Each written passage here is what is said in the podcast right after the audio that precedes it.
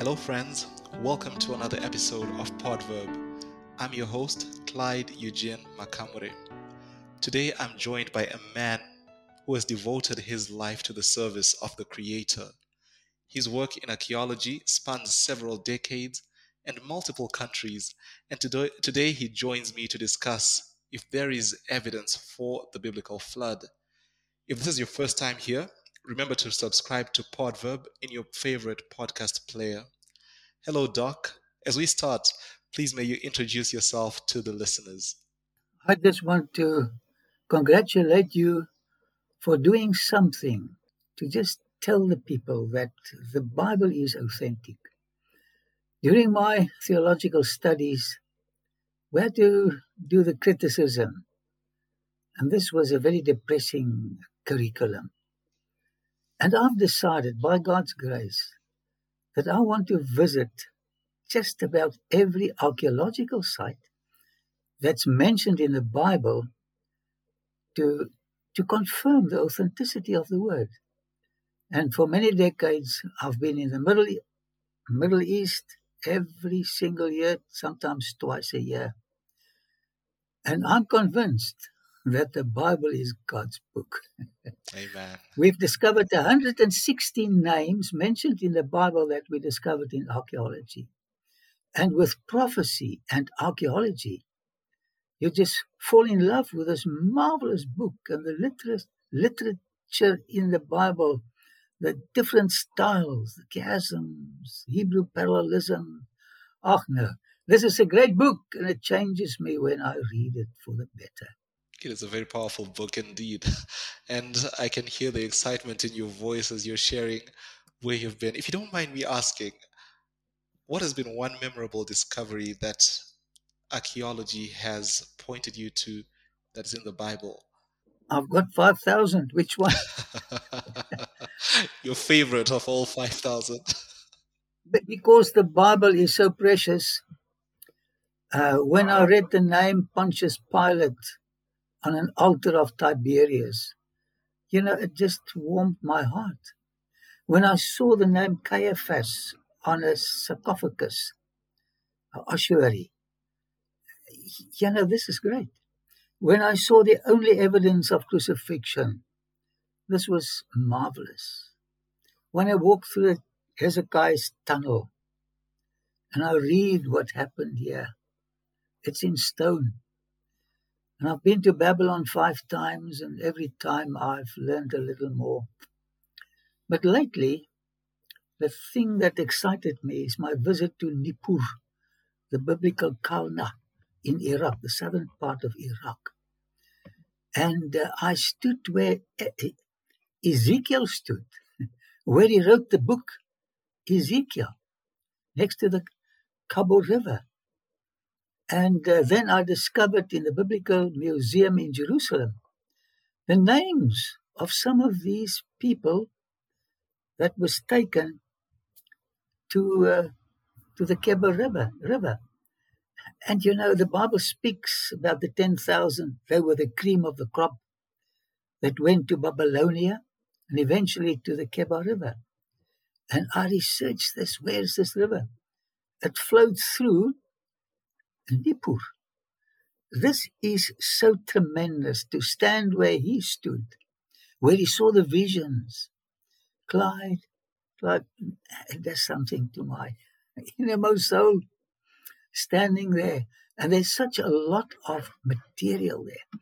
And then visiting a place like Eridu, just a heap of ruins, the oldest city in history. And then my research at Nippur, the biblical Erech. Oh, these are great sites. And Ur of the Chaldees. You know, walking up the steps was theology. You're saved by ascending steps to the God up there, whoever he was. Uh, and uh, standing there and see Abram in my imagination. His father and brothers went up there to worship Nana. And of course, they worshiped Yahweh as well. It does something to you when you walk with these people, walked at Haran, where many things, wonderful things happened. That's where Jacob fell in love with Rachel, where Eliezer found a wife for Isaac. Oh, these are great stuff. The, uh, for instance, Carchemish, Carchemish, the battlefield that changed the history of the world. And uh, the battle that ensued there was seen by Jeremiah in a prophecy. And you can read it in chapter 46. And when you look at the Babylonian tablets, Chronicle, what the Bible says matches what the Babylonian Chronicles tell you. You know, how can you doubt this marvelous book? I've been a few times at, at this site. Man, no, you must stop me. I'll just carry on. no, I, I, I, I'm actually excited about all this that you're sharing because the Bible comes to life when you hear such stories. Okay, uh, maybe I should just mention this. Daniel did a prophecy, the 1,260 years, days, years, and it was fulfilled in 1798. And Daniel 12 says that knowledge will be increased. And that is the birth of archaeology, according to Merrill Unger in his book, Archaeology and the Old Testament. This happened when, uh, when uh, Napoleon sent his scholars into Egypt to collect material. And this is when the, the great discoveries was made. And this to me is so interesting. The time of the end, knowledge shall be increased. In the first place, uh, uh, concerning the book of uh, of Daniel. And then we come to 1844. You know, in archaeology, you study about the last great Assyrian king, Ashurbanipal. He had a library in Nineveh, but wherever he conquered a city, he collected the clay tablets, eventually had 20,000 of them. And uh, when uh, Nineveh was destroyed in 612 by Nebuchadnezzar, Nebuchadnezzar's father, Nabopolassar, and Sennacherib I, king of the Medes, fortunately, all these clay tablets were preserved. The fire didn't destroy them. And in 1844, this tremendous date, they discovered two clay tablets, which was uh, uh from Nippur, uh, from uh, Uruk, taken by this great king. And these two clay tablets, the one is uh, Enuma Elish, the account of creation. It's not exactly as you find it in, in Genesis. And the other one was the Gilgamesh epic. And by the way, they've just discovered another one in Iraq. I wanted to see it, but I couldn't get there last year. But here we have 1844 with two of the greatest discoveries. Up to this time, it was only evolution in the book of uh, Genesis that spoke about creation and the flood. But here we've got clay tablets confirming the fact that there was a flood, there was a creation. Of course, the gods that they worshipped were also in a bad mood, always in a bad mood. and they were bad gods, man. Oh, it's terrible to study that rubbish. and when you compare it to the Genesis account, and when you read where Noah found favor, grace in God's eyes, uh, this is a different God, my brother. he, is, he, he loved the antediluvian world by destroying them.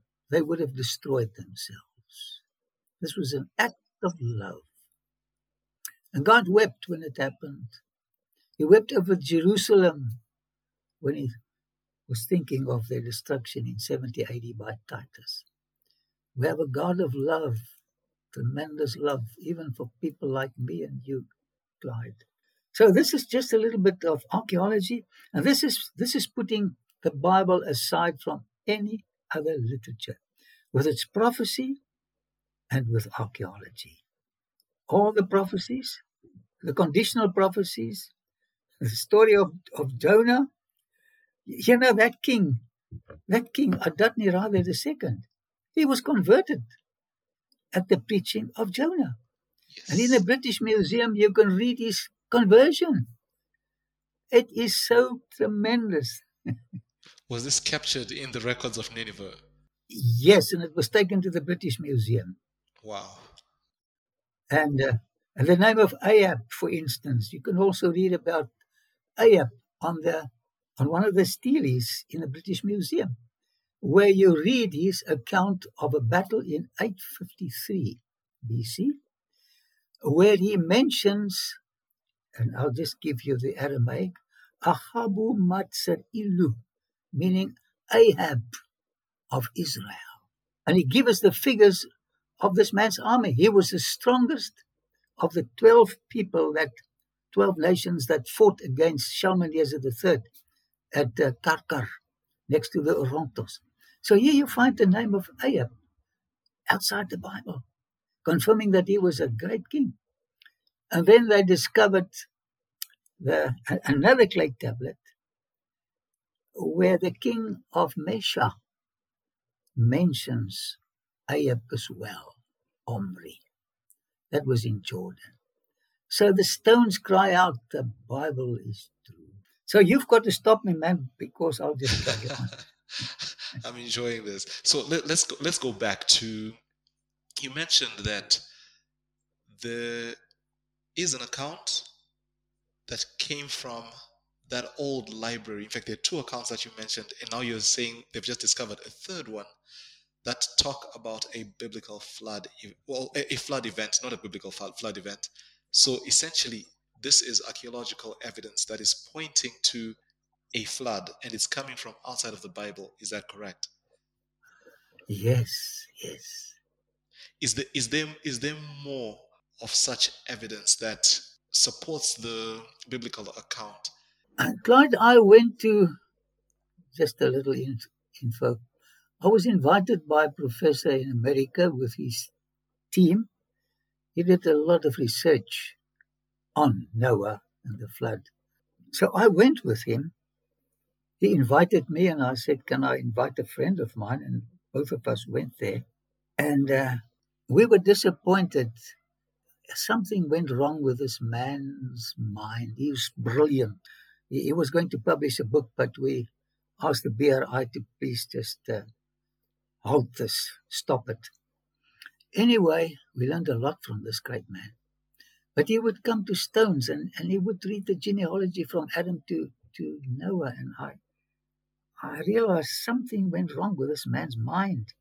And then he said, uh, something happened and the, the remains of the antediluvians were moved to another site. And it was a great disappointment. But uh, I went to the curator and I said, you know, I'm looking for ancient writings. And uh, I said, he says, something here? And he said, yes. You know, during the Nagorno Karabakh war, they had scouts all over uh, Armenia. And during this time, they discovered this very interesting site. It's on top of one of the many mountains. There are many mountains. It's not only Ararat. And here we came to a place with 2,000 tombs, we think so, with writing on it. But we didn't know what was going on. So my friend took pictures of an entire book that's available. It was $100 and we didn't have that money. And we came back a bit disappointed. But while I was back in South Africa, year and a half later, I look at the slides that my friend took from this book. And Clyde, I became so excited. What did you discover? I realized that I was at the place where the ark came down, according to the book Patriarchs and Prophets, where Ellen White describes the site surrounded by mountains close by. And uh, I went back. I took my daughter with me. And this time I went first to, to Ararat, where you can see a form of a ship. But we did some investigation, and this was just a, a phenomenon, a geological phenomenon. And this excitement was gone. The world war was misled. So it wasn't actually pointing to the to the form of the ark that Noah was in. No, the form was perfect, but uh, they did uh, laser tests on it, but this was not the place. So today scholars reject that this is part of the ark. And by the way, it was not up on top of uh, Ararat because when you go there, you, you, you don't have oxygen and people die up there. And I spoke to Sali, the great guide, two people up there. He says, There's no ark here. But people say, Man, we pay you, take us up there. All kinds of sensational YouTube messages, but it's not there. So I went back to the place with the book, Patriarchs and Prophets, and something happened this time. The man who took us up with an old Jeep, two hour drive up to this mountain, it's a very uh, lenient slope, it's easy to get there. And then he said something Adam, Eva, he cannot speak English. He cannot even speak Afrikaans, my mother tongue. But when we got up to the top, I took him by the arm and I said, Adam, Eva, Adam, Eva. And among those 2,000 tombs or rocks, he took us to the place. Clyde, this was an experience. On the rock, you see the snake, you see the tree, you see the fruit on the tree, and you see Eve grabbing the fruit and Adam standing apart. And according to Eruni, the great scholar in Armenia, this is the first evidence on stone about the fall of mankind. This is this is this is exciting. Yes. Another thing, I don't know if you read in Patriarchs and Prophets about the in, intellectual giants in the antediluvian world. Yes. Where seven generations lived. Ex- Have you read that? Yes. And uh, Sister White really points to the fact, you know, when, when we when, when we go through public school curricula, we are told that human beings are actually becoming intellectually superior than those who were in the past. But when you contrast that with what Sister White writes in Patriarchs and Prophets, you actually see that we are nowhere near where those people were lived before the flood. Yeah. So they didn't need any books. I'm coming to the flood now. So the flood came, and Noah and his family and his posterity started a new life. But they also had these tremendous intellectual capabilities. Now, I visited two sites. I don't know if you've heard about uh, about them. The one is in in Turkey, Gobekli Tepe. Gobekli Tepe. Tepe. It's it's a very late discovery, and uh, the Turkish people think that this is going to be the greatest archaeological attraction. I've walked through the place. I did everything a researcher can do, but you don't find any mention of how this place was built. It's a mystery. But by the way, it's not a mystery. The other place is Baalbek in Jordan. I don't know if you've heard of Baalbek. No, I have not. Baalbek is an ancient site with foundations that cannot be fathomed. It's, it's too big to fathom.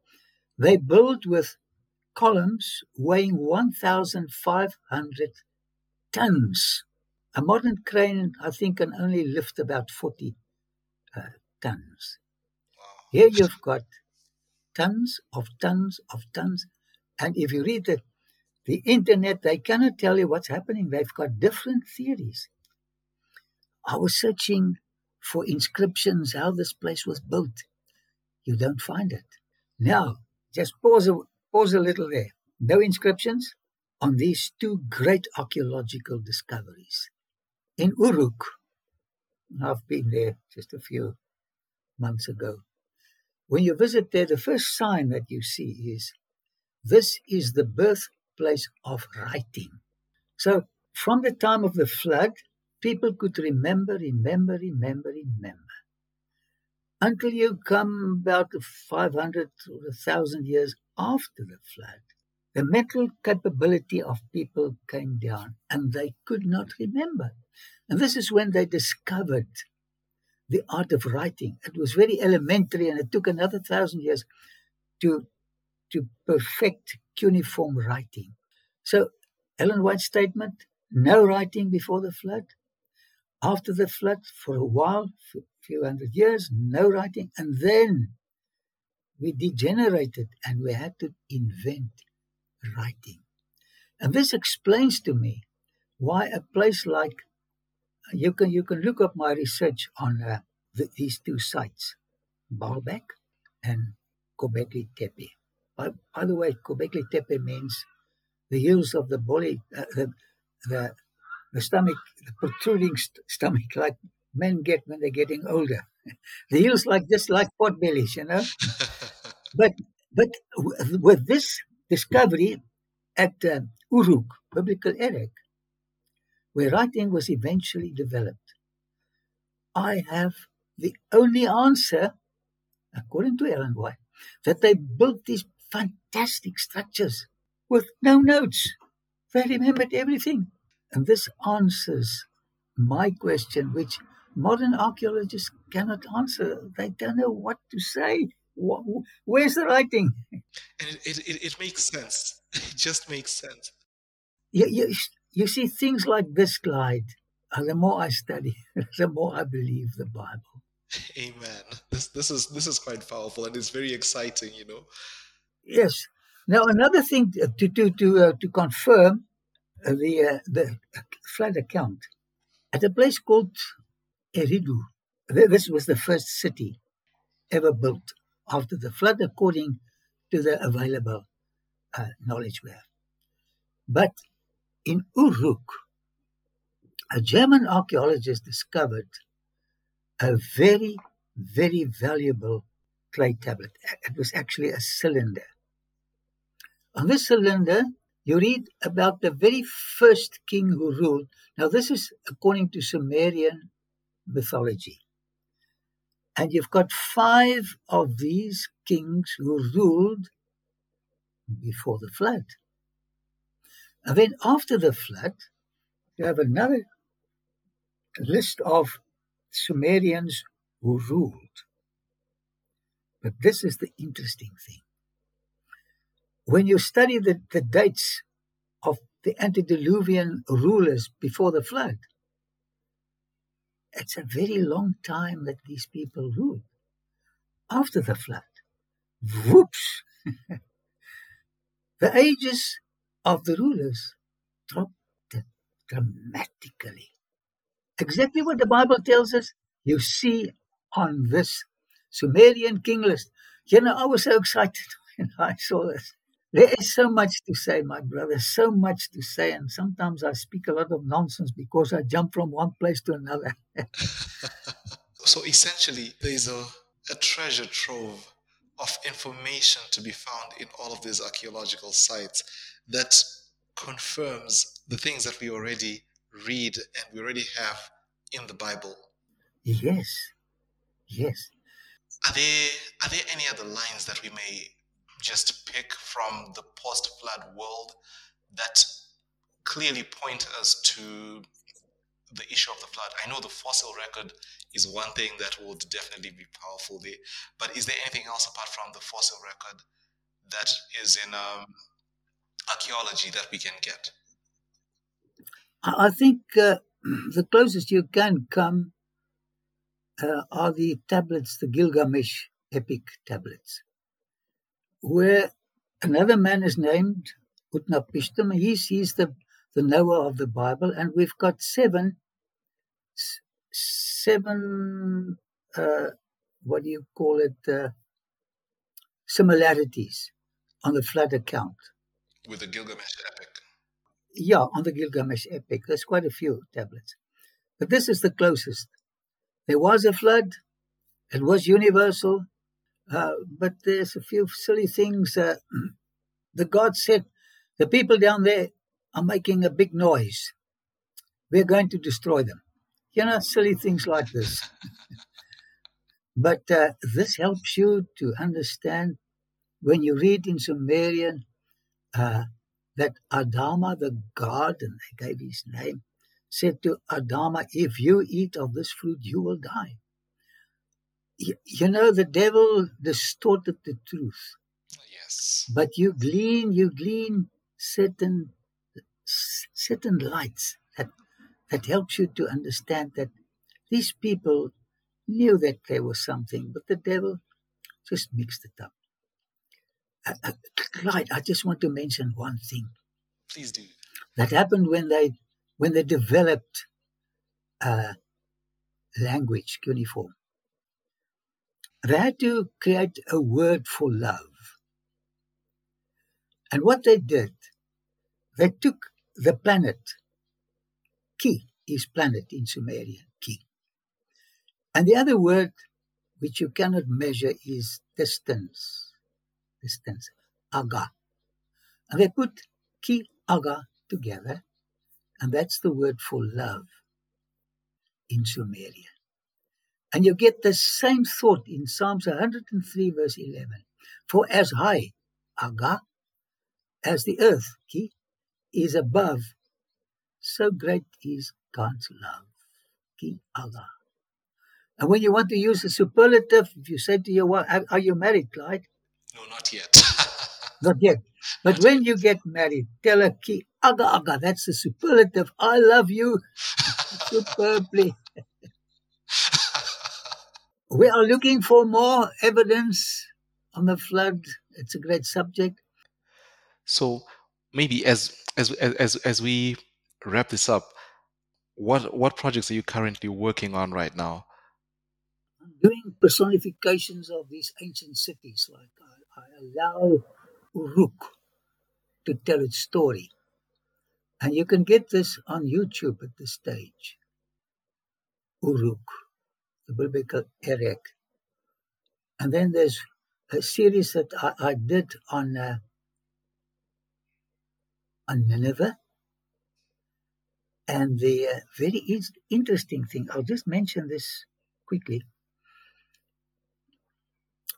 A king by the name of Esarhaddon, he's mentioned in the Bible, and I saw his inscriptions in, in Beirut, uh, where he, he poses, and you have a little inscription there. But this king was a very strange man, and during his reign, the prophet Nahum was alive.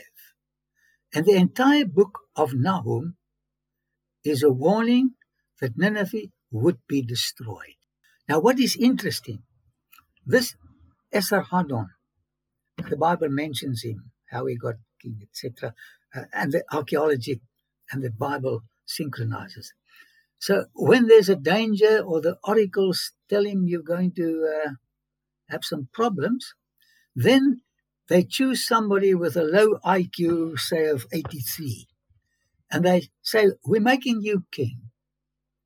And for a hundred days, this man, who was not too brilliant, had a very happy day. They allowed him to use the harem whatever time he needs it.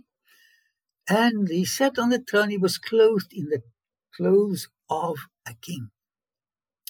And after a hundred days, they killed this man. So he was supposed to get the, the curses to come onto him. And Esarhaddon was free. But Esarhaddon read the prophecy of Nahum because the Bible says he, through his prophets, he warned a place before he destroys them. So four times Esarhaddon did this, ignoring the book of Nahum. And then eventually his son, Ashurbanipal, also did the same thing, the substitution king. And there's a lot of new research on this. They ignore the prophecy of Nahum. And Nineveh was destroyed. And the vision that he had of the destruction of Nineveh, Clyde, is marvelous. Do you know what Nahum did?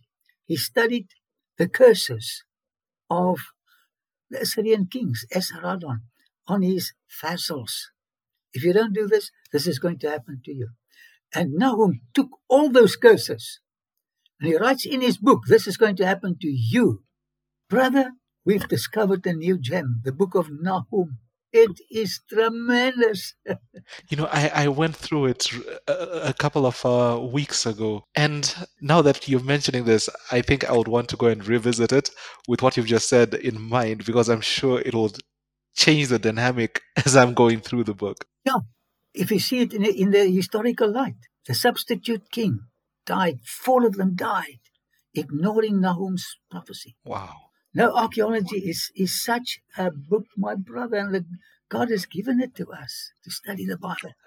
And I honestly hope that one of our listeners will be excited about this and they'll take up the mantle of Elijah and go in your footsteps and do some great please, work for the please, master. please. I want to close with a with a Sumerian poem. I'm just going to use a few verbs. Go ahead. Kishkiri. Kishkiri. This refers to a paradise. Kishkiri. Goop. Goop means plant in uh, Sumerian. Kishkiri. Goop. Mach means great, magnificent, wonderful. And then Kish, Kiri, Goop, Mach, Sikil. Sikil is the Shalom or the Aleikum Salam, but it's much more. Everything beautiful and positive are put into this word. And when I read this, I'm just giving you a very short version. When I read this, I saw the hunger of some Sumerian poet longing for Sikil, a place of safety, a place of joy, a place of prosperity, a place of peace. And I'm looking forward to that place as it is described in the book of Revelation 21 22. And Clyde, may we be there, Amen. not to study archaeology, but the glory of God, which is his love for sinners like you and me. Amen. And we surely hope to be there indeed. Well, that is it for another episode of Podverb. I was truly blessed to get such deep insights from Dr. Francois Duplessis as he showed how archaeology is providing pieces of evidence outside of the Bible that support what the Bible has to say on origins and this earth's history. Additionally, Dr. Duplessis went the extra mile to link me up with next month's guest. And for that, I am truly thankful. Next month's guest is a prominent voice in this space, and I'm sure that is an episode worth looking forward to, but I will not spoil the show by telling you their name. If you have been blessed by this episode of the podcast, share the link with one person that will be equally blessed. If you want to reach out, please contact me by sending an email to podcast at podverb.com. That is podcast at podverb.com. Until next time, be blessed, my friends.